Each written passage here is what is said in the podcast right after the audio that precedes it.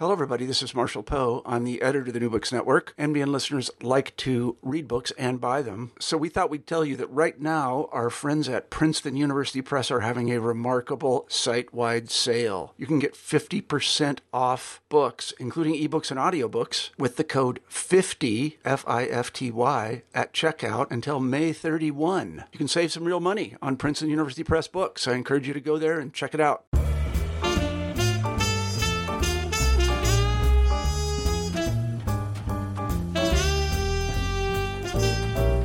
Hello, everybody, and welcome back to New Books in Music, a podcast channel on the New Books Network. I'm Eamon Bell, the host of the channel. Today, we'll be talking to Thor Magnusson about his new book, Sonic Writing Technologies of Material, Symbolic, and Signal Inscriptions, which was published in 2019 by Bloomsbury Academic. Sonic writing is at once a sweeping survey of the techniques of sound and music making, both before and after the dawn of digital computing and a set of forward looking strategies for thinking critically about our future relationship with new music technologies. By consistently thematizing the act of writing, Magnusson's book also forms a valuable contribution to contemporary media theory by calling attention to the rich history of inscription practices, from score writing and phonographic sound recording to programming synthesizer patches, that have been so intimately connected with the shared creation and enjoyment of music. Thor Magnusson, welcome to the show. Thank you, Eamon. It's great to be here chatting with you. Great. I'm, I'm delighted to speak to you. Um, Thor, before we start get down to discussing um, sonic writing, I wonder if you would begin by telling us a little bit about yourself. Yeah, so um, I'm a musician um, with a background in music and I studied philosophy. I am now a professor in music at the University of Sussex, where I'm the head of the music department and I'm a founding member of the Experimental Music Technologies Lab that we run there. Uh, we do research in new music technologies, in AI, in machine learning, and uh, instrument making. And we study the role of instruments in, in contemporary music through experimentation that is both in the lab and on the stage and we do a lot of theoretical investigations into the role of new musical instruments on on music making. So my background is really these three things: music, philosophy, and technology. I'm a programmer, uh, so I've been working on um, making um, music software in the past two decades. Um, and I like to think about music as applied philosophy, really, as um, as a, a workshop or a lab where we can think about human machine interaction, about uh, human expression through instruments, through technology, and the role of new digital technologies in the way that we think uh, about all kinds of things. But um, really, the, the, the channel for me is is music. Um, so in my work, I, I do these things. I perform music. I, I write about music. I make musical instruments. And I really see music as a way of, of thinking about um, technology, uh, about philosophy, uh, and human expression. Great, thank you. Yeah, no, and those are themes that I think we'll hopefully return to towards the end of um, our discussion as we look towards the closing chapters of your book, where that theme I think comes out the strongest, where we think very concretely about, for example, the position of music in the education curriculum in a in a technologized society. Um, so I'm pleased that we've we've signaled that now. Um, but before um, before we actually dive into the content of the book, I'd like to ask you: Could you just very briefly describe how you came to write this book? So I understand that it was part of a, a larger multi-year project that involved not just the writing of the book, but also a number of events and collaborations with fellow musicians and uh, thinkers about music technology. So I wonder if you could just briefly uh, let me know how you um, came to write the book, and for example, some of the context that you had in the run-up to its publication with those creative artists. Yeah, sure. Um, yeah, uh, I got funded by the UK um, Arts and Humanities Research Council, the HRC, for two years um, for a project called Sonic Writing. My intention was really the key output of the research project is this book. I wanted to write this book. But um, in order to buy myself the time and the focus to research on it, I applied for this um, research project. And as part of it, I um, I got in touch with and collaborated with colleagues around the world on running symposia and conferences and workshops that are related to the parts of the book, the five parts of the book, which we'll talk about later, I suppose. But um, I was interested in kind of running events where I would involve people in asking the questions that I'm dealing with in the book uh, to kind of have a dialogue and a discussion around the themes of, of each of the parts um, of instruments and notation, phonography, and digital media. Um, so I worked with um, institutions such as STEIM in Amsterdam uh, on new musical instruments, um, IRCAM in Paris on new notation. We had a symposium there. Uh, we ran a conference with colleagues in, in my experimental music technologies lab. We ran a conference at Sussex on uh, live interfaces. And I had residencies at CNMAT in Berkeley and CMC in Columbia University in New York on um, themes of, of new musical instruments.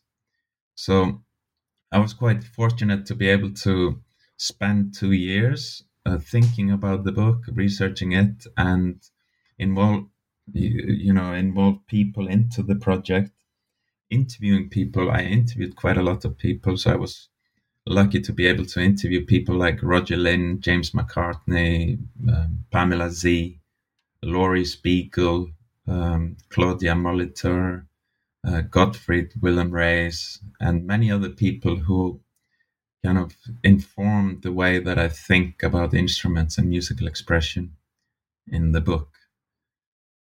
Wonderful. So it seems like the book itself then is backed up by, you know, not only your own practical experience, but the shared practical experience of the people you've interviewed. And I think that makes it for a very compelling read, especially when we start to think about some of the theoretical implications of, of the framework that you outline in the book. Given that you mentioned the structure of the book just there briefly. I wonder if you could, before we dive into the contents, briefly just outline how the book is organized. Yeah, so um, the book is really about our contemporary musical instruments, which of course are quite digital in nature, um, at least partly. But I was interested in looking at uh, the digital instruments, and we often think that there's some kind of a rift between the analog and the digital, and everything is new and fresh with the digital. But I I wanted to take a look at where our design decisions come from, what kind of uh, models and metaphors and patterns of, of kind of production we are implementing in our digital technologies. So for that to happen, I, I felt that I needed to look into past musical technologies um, and where where the traces of our design decisions come from. So, so the the the three first parts of the book are really um, the first part is called material inscriptions, and here I look at how um, musical instruments are designed and how they evolve and how we talk about musical instruments in our in our culture. Um, from from Greek mythology through the medieval times to kind of 17th century new science, uh, empirical science, and how how all these kind of um, evol- evolutionary kind of traces, how they found what we do today. I do the same with uh, symbolic inscriptions, and that's the name of the part two of the book, uh, where I'm looking at um, how we write music in the in various forms, you know, in, in the, as theoretical constructions, as notation, uh, how we write through code or into machines, um, um, and how the, how these kind of notational systems become part of our digital technologies.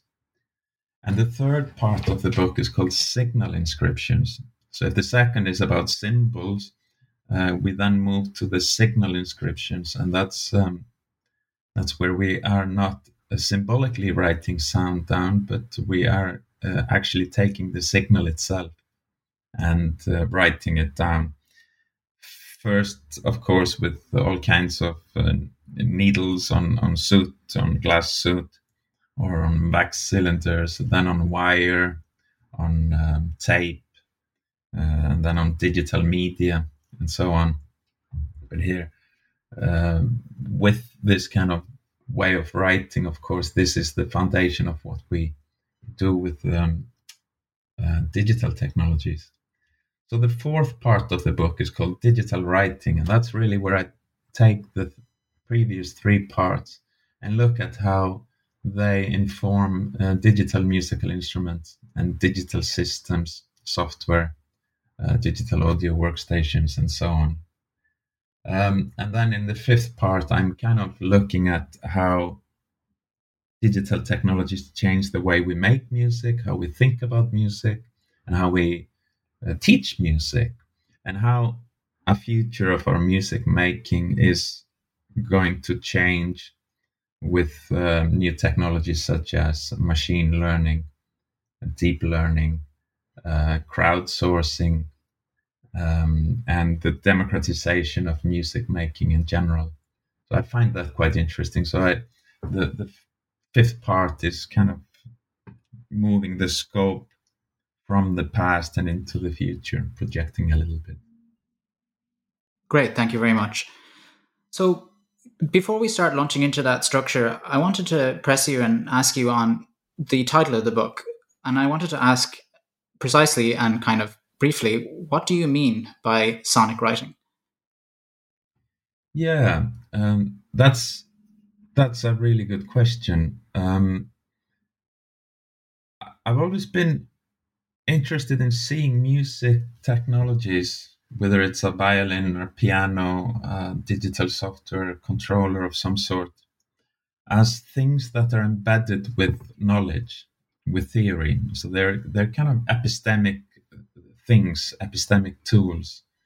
Uh, the way we design them, we project and we embed our thinking into the technology itself.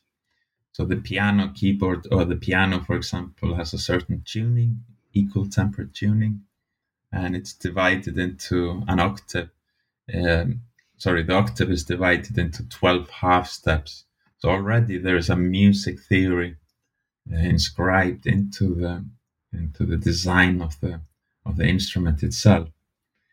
Um, so I think all our things, all our kind of tools for music making, they are designed with theory and it's almost as if we're writing our music through making the instruments. This is the way I, I see it.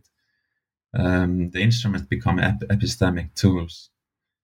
So when I I've been kind of studying philosophy of technology for for some time, and um, of course, that one of the key protagonists in that field are, is Bernard Stiegler, and he's got this notion of grammatization. Um, and grammatization is the is the process where we turn continuous data, um, extendable things into separate entities, and we cut them down, we make them discrete, and we define them. We name them, split them up, we give them kind of signification as as unique entities. So human language, uh, human tools, mathematics, etc they're all examples of grammatization. And grammatization, in essence, is is writing. You know, it's about um, ex, um, extending uh, your your thoughts or or cutting things down, defining them. And I feel that if we look at at instruments, if we look at um, musical uh, notation and um, phonography or signal inscription. These are all inscriptions. These are all ways of cutting the world down, putting them putting into categories, you know, into pitch um, spaces and so on. So for me, it, that's kind of the basis of why I use the term writing, sonic writing, so broadly um, about things that um, are, you know, ra- ranging from uh, musical instruments to to um, signal inscriptions, and and of course now with AI and and uh, automatic music uh, comp- uh, composition as well. Thank you. Yeah. So I think that's important to signal straight away this idea of grammatization and the dependence on Stiegler. Um, it's would it be fair to say that tools of or techniques or techniques of sonic writing they exteriorize music or sound in some way? It's the application of that knowledge to something outside of ourselves. It's something distinct from ourselves that we can use. I think you, you use the word cognitive offloading in, in a different location. This idea that we can take some of the burden off our mental representations of, in this case, sound by transposing them or transcribing them or transducing them onto another object. So it's important, right, that this object, these objects of sonic writing are, are in some way outside of ourselves. Is that correct? Yeah, precisely. Um, externalization is a, is a good term that you brought up there. It's about putting things outside ourselves uh, to have an external reference, like a like a ruler almost. So I've often taken the example of the of the bone flute, you know, a forty thousand year old instrument found in a in a German cave. um, that by making holes into the flute in certain locations, you're basically creating a, a, a scale system um, and I don't know if that's uh, through experimentation or how random those holes were put into that flute. But at least when the flute is there, the flute is going to exist outside uh, ourselves. It's a reference of music theory. It's it's it's got the music in it, and you can then imagine generations of people being born into the community of that cave and kind of learning and adhering to the theory that has been inscribed into that musical flute. Um, so by extending that, we can extend that to more kind of recent uh, and diverse, uh, sophisticated musical instrumental culture that we have today with uh, all kinds of different uh, musical instruments. But these are all external kind of um, storage devices of our music theory and the way that we uh, have uh, developed our capacity to make and think about music. Great, yeah. And in terms of us as scholars who have to deal with this, these kinds of artifacts, if our attention is now being turned to objects, um, you you make reference to what's sometimes called the material turn in musicology, which emphasizes the role of these artifacts, actual physical objects in musical culture. Um, so I'm thinking of Emily Dolan has labeled it, but people like Alex Rehding, whose work resonates with your description of of the piano there. Um, so we've already kind of come to understand this as potentially a new priority for musicology. But I think from my reading, at least in the introduction, you, are wary that the risk that we might make too much attention on the, the physical materiality of music making and forget or fail to take into account the processual elements of how these technologies are used and how they develop over time. Would that be a fair characterization? Yeah, I guess um, people's research projects, of course, are different, and um, you might have an anthropologist or or a yeah human computer interaction specialist studying the object as it is in a particular moment in time, but then you might have a historian kind of looking at the evolution of the thing. Um, so um, yeah, you might be right that we are kind of um, forgetting a little bit about the evolution of the instrument. Um, I think when we look at musical instruments as material objects, of course they they evolve. We often kind of make a stamp of them in time, like so the the instrument itself stops evolving at certain time. Um, uh, but but then it's the instrument itself might stop, but then the culture around this is continually evolving.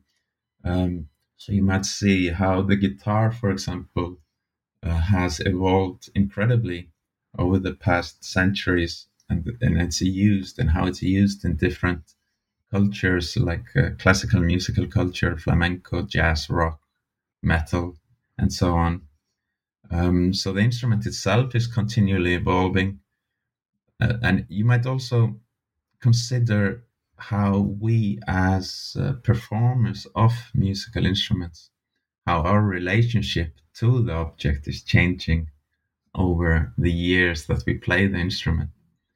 So you might you might interpret a certain piece or or, your, or certain um, with a certain instrument in one way and then a decade later you have a totally different relationship to your instrument and also to the musical um, piece that you're playing. Um, so so we we have so many evolutions here. The the the cultural evolution of the instrument the material evolution of the instrument and the subjective personal evolution how you relate to the the musical instrument. So I I, th- I think you're right. It's it's really interesting to to focus on the procedural, on the process, on how the instrument is evolving over time. Yeah. And I think you emphasize that in your introduction with the introduction of the concepts like um, er- ergodynamic or ergo force, this erg metaphor, this erg prefix, doing a lot of that uh, work of suggesting something that's in action, something that's not uh, stable, something that's dynamic in, in some sense. Um, is that is that a fair characterization of how you intend those terms to be used, or if not, could you just let us know briefly what you understand by ergodynamics of musical instruments? Yeah, yeah, yeah, absolutely. It's it's a fair um, characterization that you bring up here. So ergodynamics, ergo is work. It's the Greek um, root for work. Dynamis is is um, function. So I was I, I, felt that we were lacking a term in the way that we uh, talk about our musical instruments and their potential. Um, in HCI, we often talk about um, affordances, but affordances are quite limited and they don't have the cultural and the historical as part of its notion or the aesthetic, the kinesthetic. So I wanted to come up with a term. I felt, and I asked people during my research project. What are the terms that we we have to discuss these things? And um, yeah, people talked about you know affordances, constraints, um, um, and I met some game designers who t- came up with you know they they mentioned the term gameplay. So in in in game studies, so you talk about the gameplay of a of a computer game. and that's the experience that you have whilst you're playing the game the way that you get deeper into the game the way you perceive the game and, and the the feeling of of playing it you know how you how you get into the flow when playing it how you control your avatar or whatever you're doing. So i felt i i felt the get the, the notion of gameplay was quite interesting here um, but we don't have that in music. And I, and I and I thought okay we, we need we need a term where you go beyond the kind of focus on the object or uh, or the subjective kind of experience of playing it uh, where you go go beyond this distinction of uh, subjective and object um, and um, where you go into a, a kind of phenomenological relationship to the instrument but also looking at it from its cultural uh, context and historical um, evolution, as well as um, the kind of design aesthetics and, and kinesthetic perception of the, of the object. So that's what I called ergodynamics. And uh, related to that, there are some other other terms like ergomimesis, how you might take a certain design um, from analog instruments and try to implement that in in digital instruments. So the notion of mimesis here is uh, imitation. So how you imitate work from one domain in another domain. So these are terms that I come up with um, in order to be able to talk about these things. And I felt that we were lacking this vocabulary in in in this field that I'm working in. It's a field often called NIME, New Interfaces for Musical Expression. We have a re- uh, conference about it. We have publications, um, university courses that deal with this. But uh, yeah, I'm kind of contributing this vocabulary to this um, field of research. Wonderful, great. And I think it's when it starts to interact again with music history, we start to see that not that the materialist viewpoint is uh, you know to be replaced but it can be complemented by a view that takes into consideration how the uses of a, an artifact that seems identical materially identical can be used in different contexts. You mentioned the flamenco guitar versus for example maybe the use of an identical instrument in a jazz or a classical context. Yeah obviously the identity a, of a beautiful example of that is is the way that we have uh, the fiddle and the violin uh, it's the same material object, but two completely different instruments. Right. I, I, that was a great example for me too. That's an example of what you call an ergotype, right? Mm. The kind of tropes or, or, characterizations of an instrument that can be uh, drawn out by its use and not necessarily just by its material affordances. Yeah. Um, I wonder then we might move on to the body of the book and deal with the first section you mentioned, which deals with material inscriptions. We've already touched on this idea that instruments themselves contain musical knowledge, um, and that kind of containment of musical knowledge that they have is due to the fact, due to the way that they're designed, due to the kind of deliberate, in some cases, um, very very intentional layout of the instrument in a particular way. You alluded to the the equally tempered piano, the bone flute. These are all uh, examples. But it's it's a category of thinking about musical instruments that transcends the analog and the digital distinction. Something uh, I get a sense that you're keen to, if not break down, worry a little bit. So I wonder, could you give us an example of a couple of instruments, musical instruments, or, or tools of sound technology that demonstrate their epistemic function clearly? And, and maybe if you could think about drawing both on analog and digital examples, maybe a digital example to begin with, because we've we've already talked a bit about the um, the bone flute and the the piano as this kind of function. Yeah, I think maybe the first thing to mention here, because people people often um, think that when you say music technology, that we're here talking about some some computer digital you know screen device with plastic knobs and so on. Uh, but I I do consider the bone flute uh, music technology. Um, uh, so anything that is kind of um, extended uh, like a prosthesis a hammer is a technology for building a, a house right? Uh, mm-hmm. or carpentry. So um, the violin the bone flute the piano these are all music technologies. But as you say we in in in digital technologies we we have a different situation because that's often where we have to imitate uh, the the analog or come up with something new and fresh, but it means that we are writing it, we're inventing it, we're coming, we're defining it through the materiality of the digital. But if you think about, for example, the origin of, of a lot of uh, digital music software, you see that we are indeed imitating um, the acoustic and the electronic um, studios, for example. So we start with um, piano rolls um, as the, the, MIDI score um, with uh, uh, digital recording of audio. Suddenly we start to get uh, imitations of the tape machine. So we have multi-track recordings. Uh, you have the mixer um, and all these things that uh, kind of imitate the the acoustic and the electronic um, technologies that we're used to.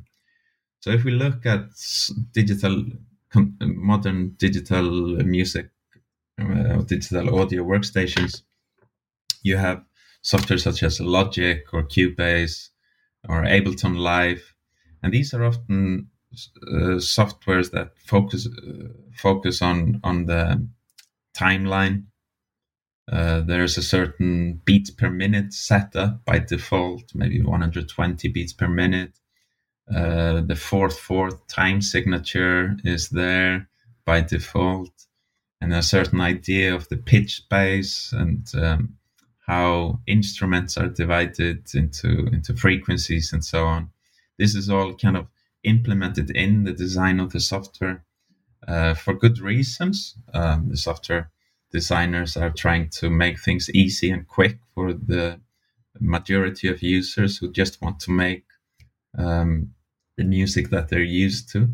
It's a it's a marketing thing, really. If you want to market a software, you want to market it in a way that you can say, uh, "Wouldn't you want to have the you know the um, recording studio, the professional recording studio in your bedroom. You know, that's a, that's a good marketing line. Um, so we have then all these things, all these um, design tropes from the the non-digital world implemented into the into digital software um, and this is what I called, you know, this is what I called epistemic functions. We are defining our music technology, our music theory, the way we work um, through the design of our software. So um, we could say that this poses certain problems. The music becomes homogeneous. Um, we start to see cliches, uh, certain effects are used too much, and, and so on. But at the same time, people are always very creative. Um, that's the kind of the nature of the human to be creative and think outside the box.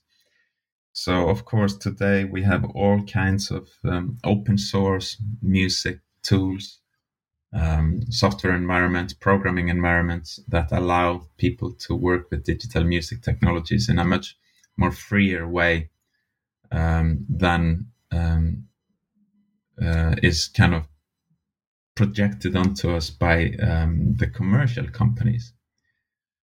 But since I mentioned Ableton Live, uh, the software, I could I could point out that they actually have now implemented the functionality of the Max MSP, which is a kind of an open you know, patching um, programming language, a graphical programming language, which drastically expands the the musical um, language vocabulary of Ableton Live. It takes it out of its kind of linear uh, or loop based metaphors, and and here you can start to get more algorithmic functionality or interactive instrument making as part of that system.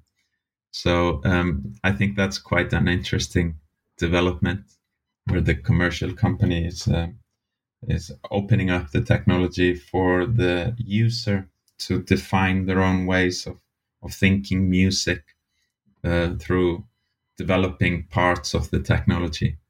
Um, through software development, basically. And so you mentioned uh, just then, you just mentioned um, Max MSP, and that's an interesting point of contact just for this particular concern of how, for example, digital technologies like the DAWs, the digital audio workstations, reflect the structure of pre existing musical instruments. Max MSP has its own lineage too. It's a it looks very different from what people might consider to be a programming language. It emphasizes mm, graphical programming, a kind of connecting musical units together um, in space. So it too also reflects maybe a different lineage, but again, it has this mimetic aspect to it, right? It imitates a, a kind of modular approach to building a synthesizer.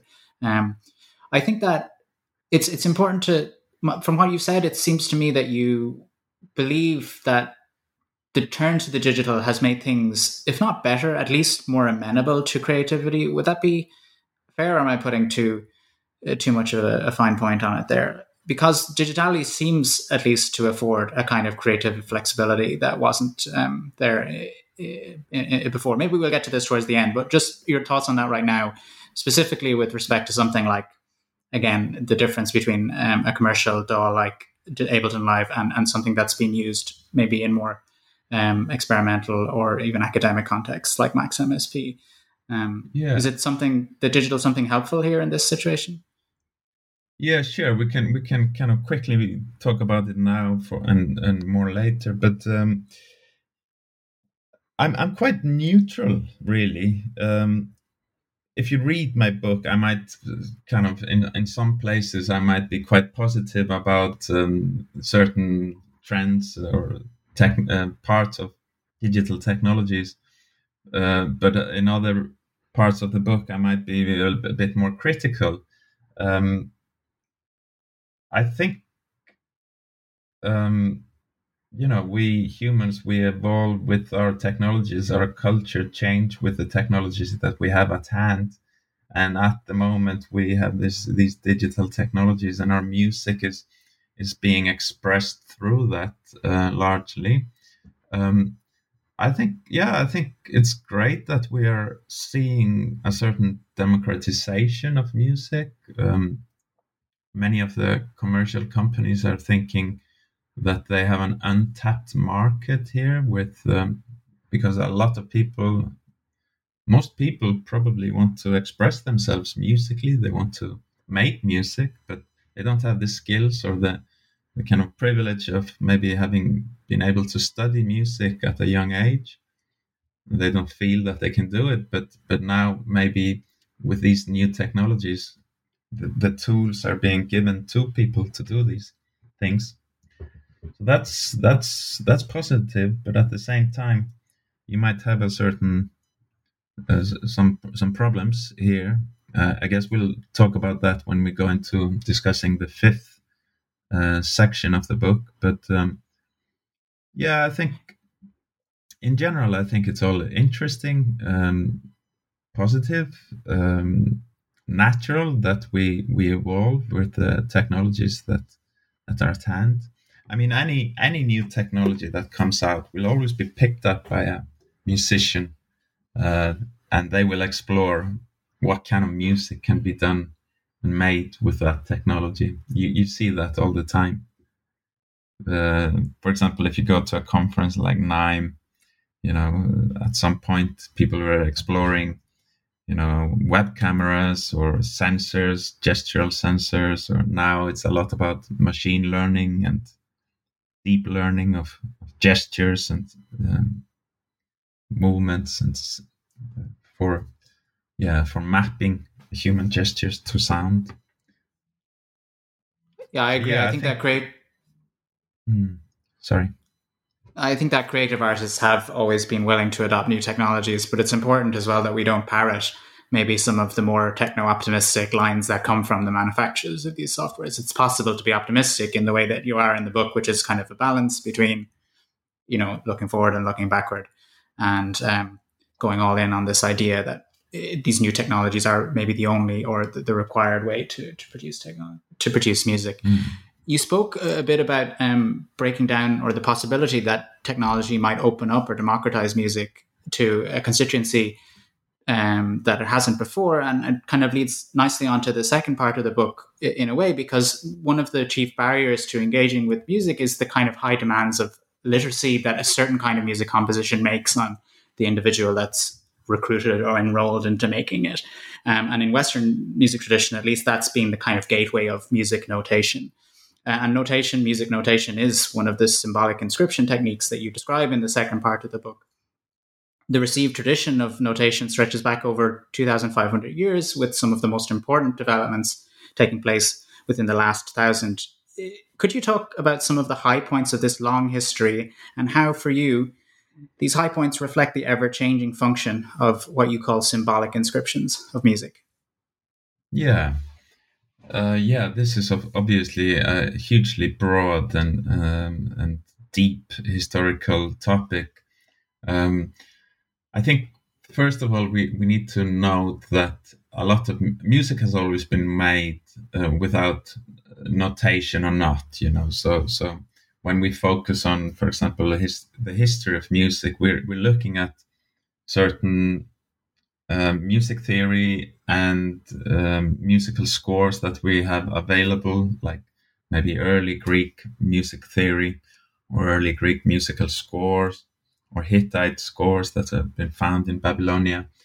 Uh, this is all very interesting, but around those are just minor snapshots of what is probably a very rich musical culture around it. Um, so when we talk about, uh for example, in in um, the 11th century, Guido de Arezzo who came up with this staff notations, staff notation, um, what we you know the predecessor of what we call common notation today. Uh, as an improvement um, of the neume, uh, new notation, um, we um, what he is trying to do here is to fix uh, pitch spaces and solve a certain problem he identified with the monks uh, singing out of tune. So he wanted to standardize this. Um, and I think when we start to look at Guido and and, and his kind of practice of of, um, of notation, uh, medieval notation in Gregorian chants and so on, we are looking at what what um, historians are able to find and and and write down, but we're not looking at the music of the people, or the, you know, the music of the town squares or the music of the fields or in the workshops uh, around um, European medieval kind of society. So it's hard to kind of um, really look at, at musical history from the written music alone. Um, but I'm interested, yeah, in, in this chapter of the book, in this part, I'm I'm interested in looking at how we write music because when you the early Greeks, for example, they spent much more time and focus writing about music theory than, for example, um, 18th century music, and I think that's because they um, they were interested in in the generativity of, of music theory. So you focus on the theory, and out of a music theory, you could come up with lots of different instances of music. Um, of course, the romantic notion of the of the composer, you know, the, the author function, and so on, didn't exist then. But um, if you think about scarce media, you know, there wasn't enough papyrus around. Um, what would you rather do? Write lots of music or write, you know, um, a comprehensive music theory that could spawn out um, endless music.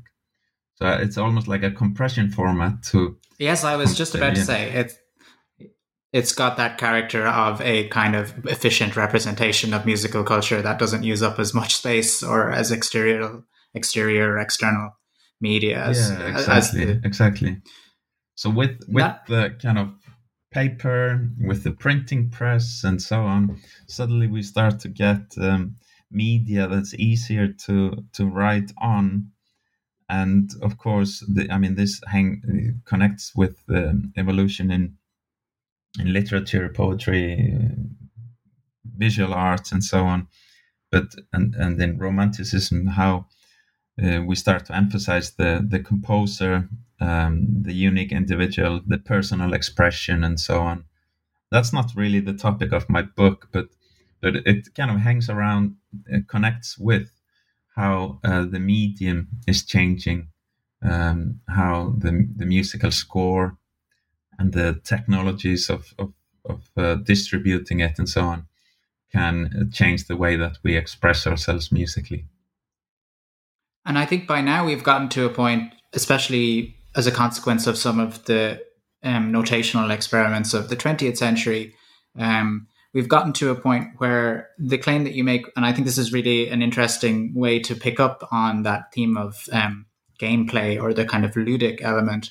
Um, you talk about now, maybe perhaps more than ever, the music is kind of quote a world into which the performer enters um, more akin to a computer game than an MP3 file end quote. So the idea is, I guess, the score is functioning more like an environment certainly today and maybe even in the 20th century um, than it ever has done, rather than being simply something like um, a container for musical instructions that we channel the quote unquote music into. Um, I wonder, maybe with reference to 20 or 21st century developments, could you talk about that ludic element of score writing and, and symbolic inscriptions?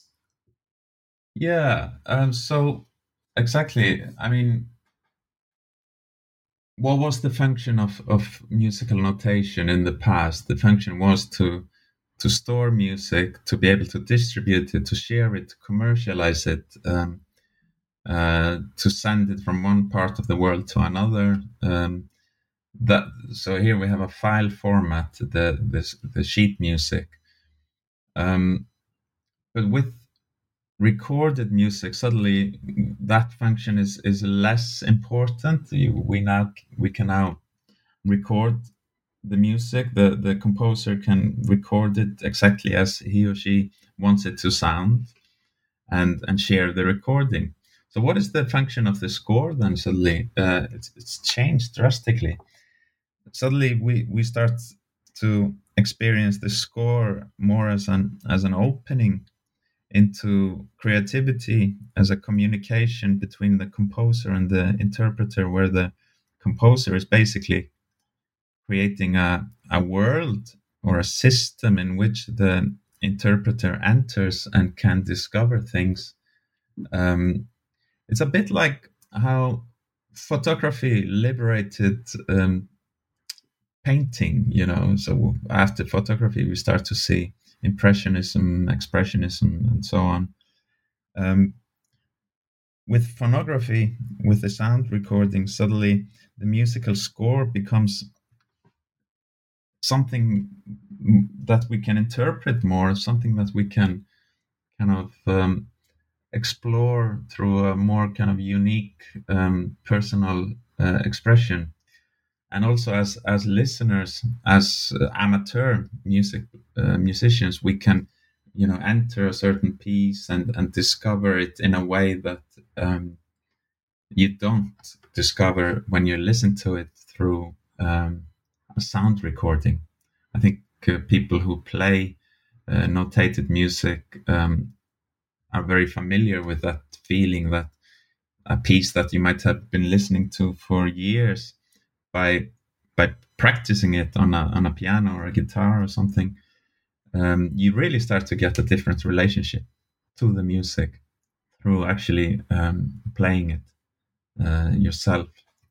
And I think that's quite beautiful and interesting. And I, I mentioned that in the book how artists like um, Björk and Beck have started publishing their music in the form of sheet music. Um, and if you think about it, you know, related to your question, this is really the the ultimate interactive uh, musical um, gift to the listener.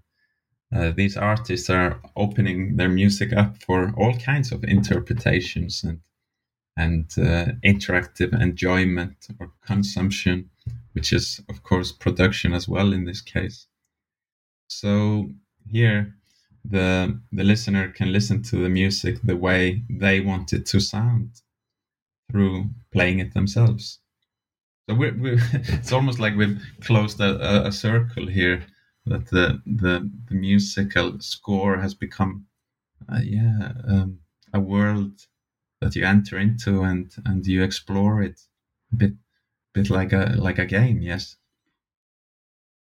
mm, thanks. Yeah and and we've moved kind of almost silently onto the third part a little bit which is the chapter or the section rather that deals with signal inscriptions technologies of phonography such as um, the phonograph but also obviously magnetic tape and digital recording.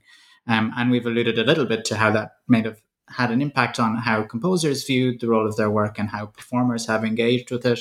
I wonder, would you be able to speak a little bit about how um, signal inscriptions have changed how we analyze music? So, how the technical understanding of music can evolve or change or react to the ability to record, playback, rewind, um, loop, reverse sound um, and even in some cases, I suppose, to visualize it, which was, I guess, one of the earliest applications of recording, not for playback, but for visualization. So, could you talk a little bit about how you view the role of recording in relation to activities like music analysis or even music criticism?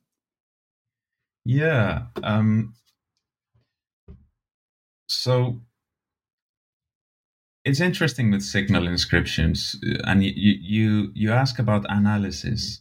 If you think about the musical score, you, that's kind of visual. You have you can put the score on the table in front of you, and you can see the patterns of the score. You, you can see the music as a kind of a in its linearity, but it's it's uh, spatial as well. You know the the horizontal um, timeline and the visual shapes of the of the notes and so on. All all these things are are kind of giving you information that is good for analysis. With signal inscription, especially on the on the tape or on the um, uh, wax cylinder or whatever, you, you lose that. You know, you, you don't have the um, the symbolic um, nature of the sound anymore. So, um, in a way, we we lose a lot, and you can then see there's a certain tension between um, the the the not the the the notion of the literature, music as literature, and music as as um, recorded, and and I guess that's sometimes we see that as a distinction between high and low culture or or um, classical and popular music. We even find it in universities as a distinction between you know courses ba ba in music versus ba in music technology that there's a certain kind of one focuses on the symbol the other focuses on the signal. Um, and i think i think it's very interesting too that nowadays the the way that we can analyze you you ask about analysis of, of um, in digital musical media through um, algorithms uh, like fast Fourier transform and machine learning and so on we're now able to to understand and represent pitch from the acoustic signal itself so we're able to to classify, categorize, do musical analysis in a way that we could never have done in the past. Um, we're still in very early days here because even just um, polyphonic kind of pitch analysis is still very complicated and um, we're not very good at it yet. We're quite good at monophonic, like uh, pitch analyzing a flute, for example that's that's easy. But uh, to to have a string quartet, for example, and uh, figure out which instrument is playing what, and uh, then uh, to notate a string quartet algorithmically is a huge problem, and that hasn't been solved yet. Um, with better um, uh, machine listening and machine learning, we will be able to to get there. But um, we're in early days here, so I think I think um, this, the symbolic and the and the signal both have their pros and cons in in terms of analysis of music, really. Well, it certainly touches on something that we're about to talk about when we think about um, digital technology, which is this fourth um, and penultimate major part of your book, where you tie exactly those um, categories together symbolic inscriptions, signal inscriptions, and, and the material inscriptions that we talked about at the head of the interview together in your in understanding of what digital technology can do. And digital here means, and you're quite explicit about this, computational technology. So in some ways, they're exchangeable. Um, obviously, they have their distinct histories, but you know, computer based um, creation, analysis, production of music.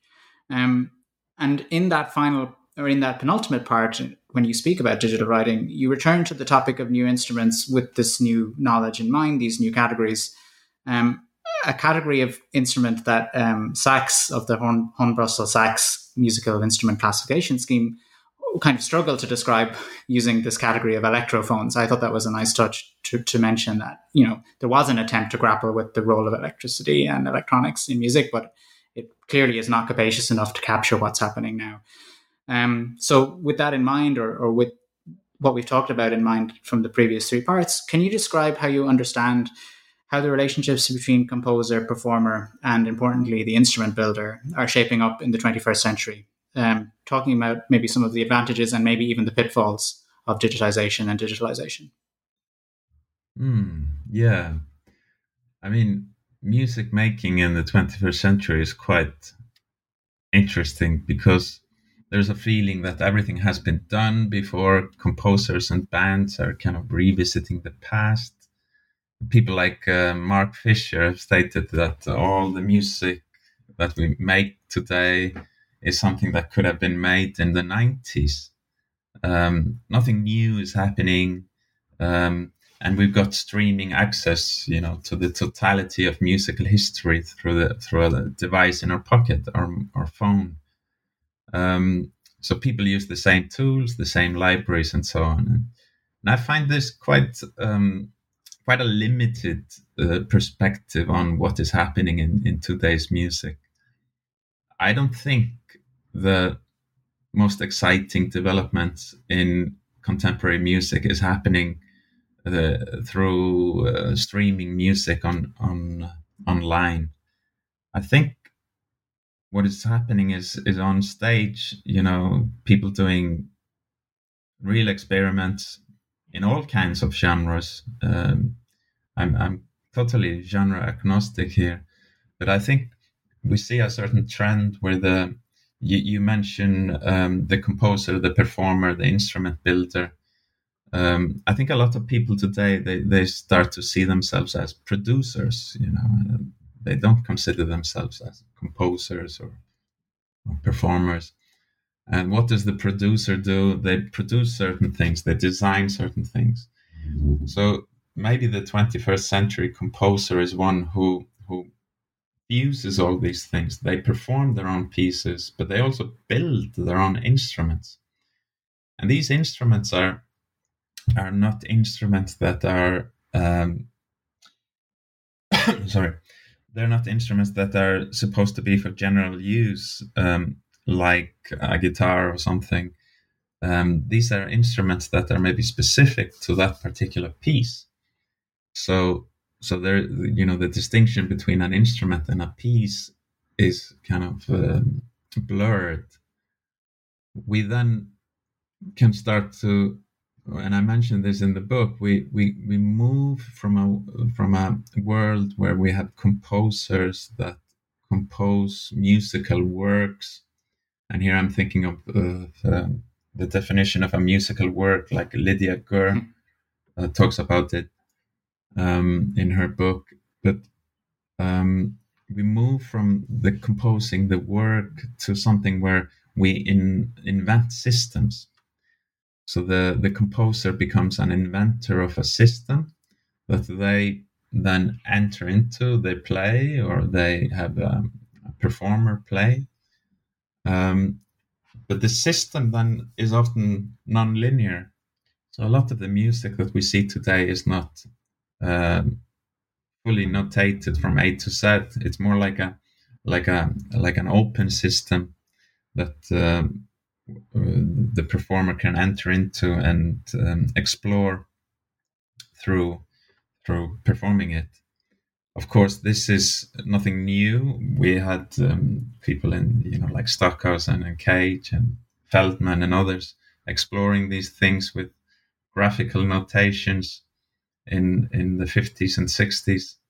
Um, but what we're seeing today is that these uh, ideas of generativity, graphical notation, system making, like Tudor, of course, was developing his own uh, music technologies through through electronics.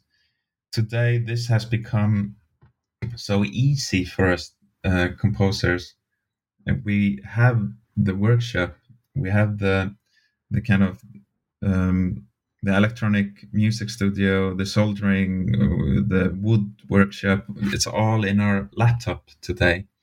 So it's really easy for us to to make our own things, make our own instruments, make our own electronics in a way that was very hard and often you had to be quite privileged to have access to these uh, music studios, uh, labs, research labs, or or physical uh, work, uh, you know, workshops.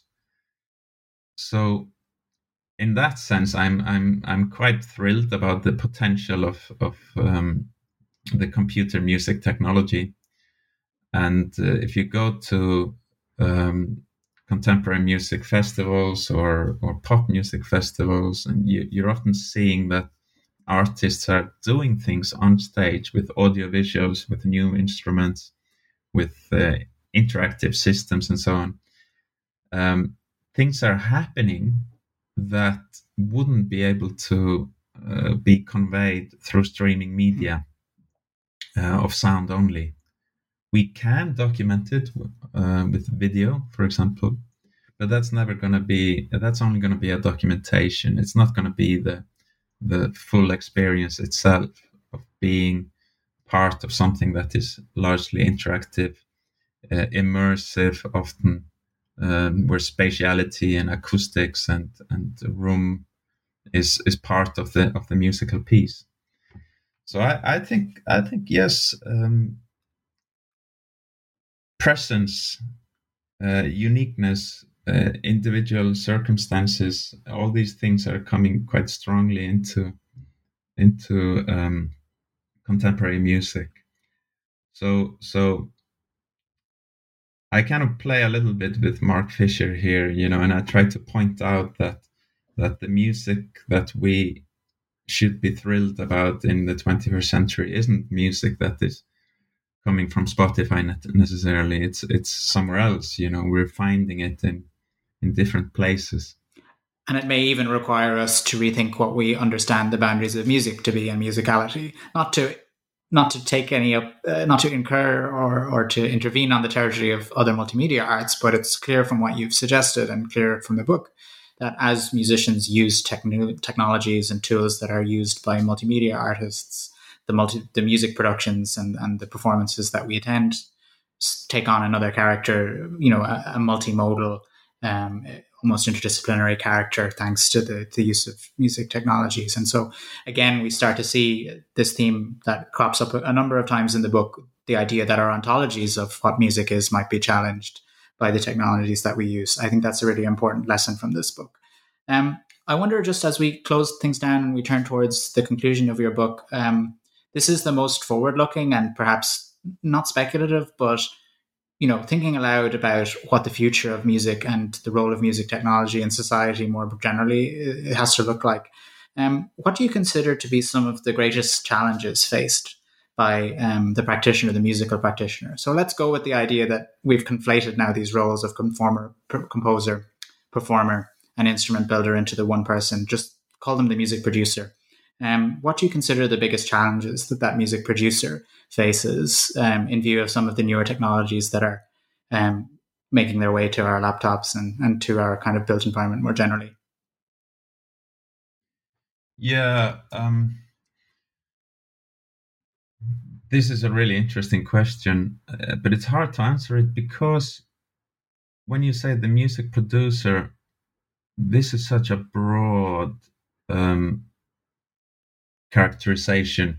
We could have people who are amateur producers who just want to make a little dance track for fun and share with friends.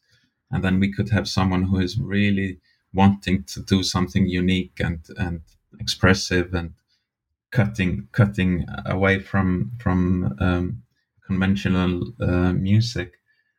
Um, I think the challenges are really the what is embedded in our technologies. We are soon going to have machine learning as part of our technologies.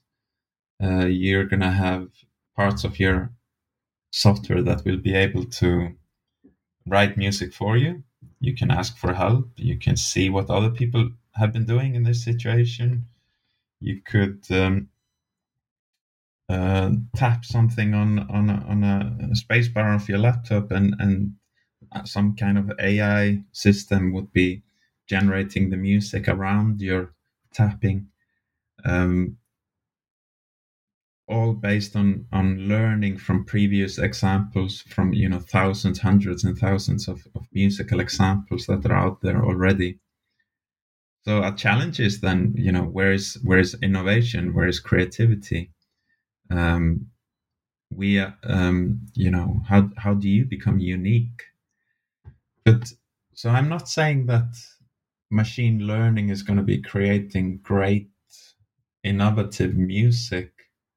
Um, it is quite you know stupid technology in in essence you know it's just listening to what is already out there and it can imitate what is already out there.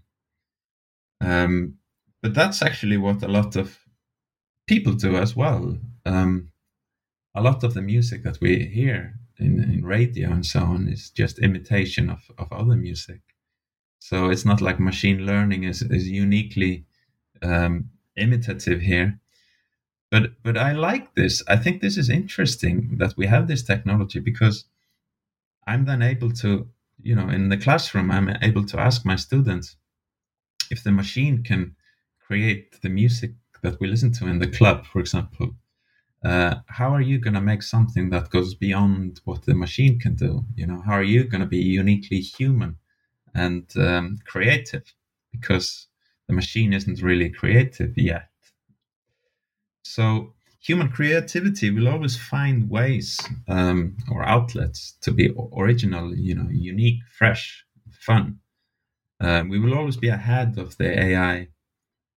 Um, but let's not forget also that AI is our creation. We created AI. It's our artistic product, you know, and and we have just created a little kind of a tool that helps us to be creative.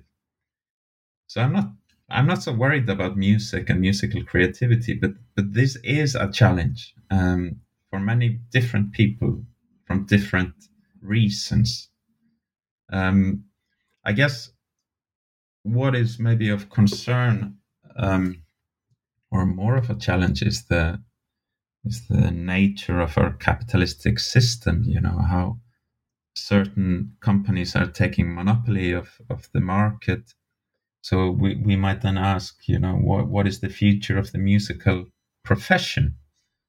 We already know that musicians are having much tougher time today than three decades ago in in you know securing a proper living from their from their art.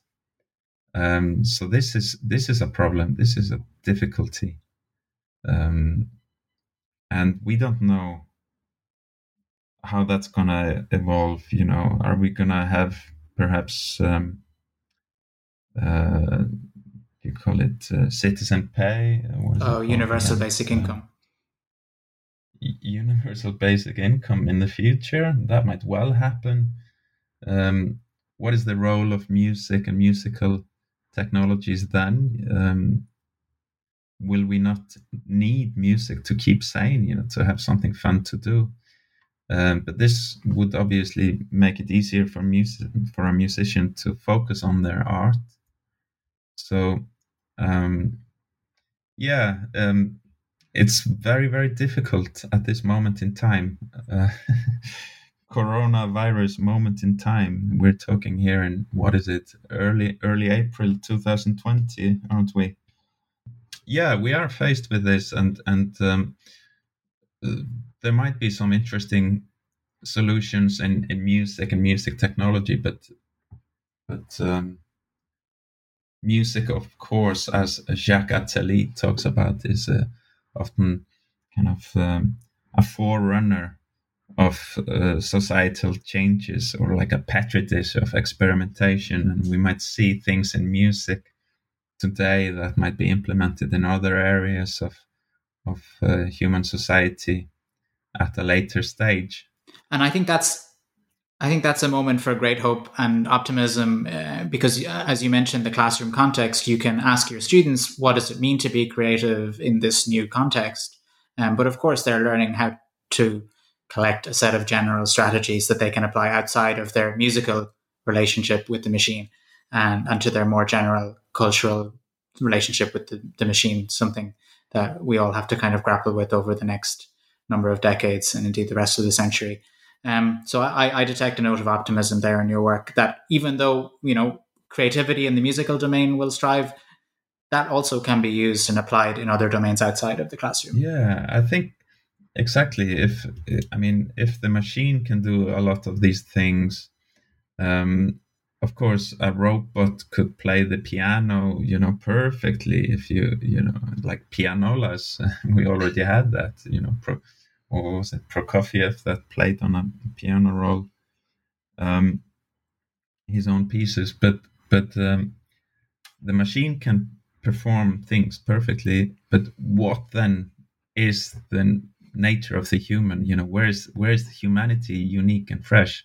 And that's that's through you know improvisation through human communication through presence uh, being in the moment together as as a group of people in a certain context and i guess uh, well it's going to be interesting to see now that we are going to be spending two or three or four months uh, on streaming media talking with each other through um, video uh, chat software what, what, right, indeed. What will happen to musical performance when we we're released back free into into the world? You know, um, aren't we gonna just love to sit in a in a musical uh, situation and, and listen to music and enjoy the presence of, of, of the moment? You know. I think so, and I think that that anyone who pays close attention to the kind of thousand year, over thousand year history that you paint in the book will realize that despite all, and this brings us back to something that we've talked about at the top, you know, despite the rich material history of these objects, scores, musical instruments, they imply a sociality. They imply their use. They imply their use over time, and they imply the kind of dynamism and the the sociality that we're perhaps uh, realizing we can't take for granted anymore. Um, I think we might wrap things up there. We've taken up plenty of your time. Um, I really enjoyed chatting with you today, Thor. Before I let you go, I'd like to ask you, what are you working on now? Yeah, at the moment, I'm um, working on uh, releasing my live coding software called Threnoscope. Um, I'm creating a web page for it, wrapping up some bugs or fixing some bugs, and and and you know making a standalone software that I can release. I've got some research papers that I um, I'm working on. Uh, one of them is about the Experimental Music Technologies Lab at Sussex. Uh, it's going to be part of the next NIME conference.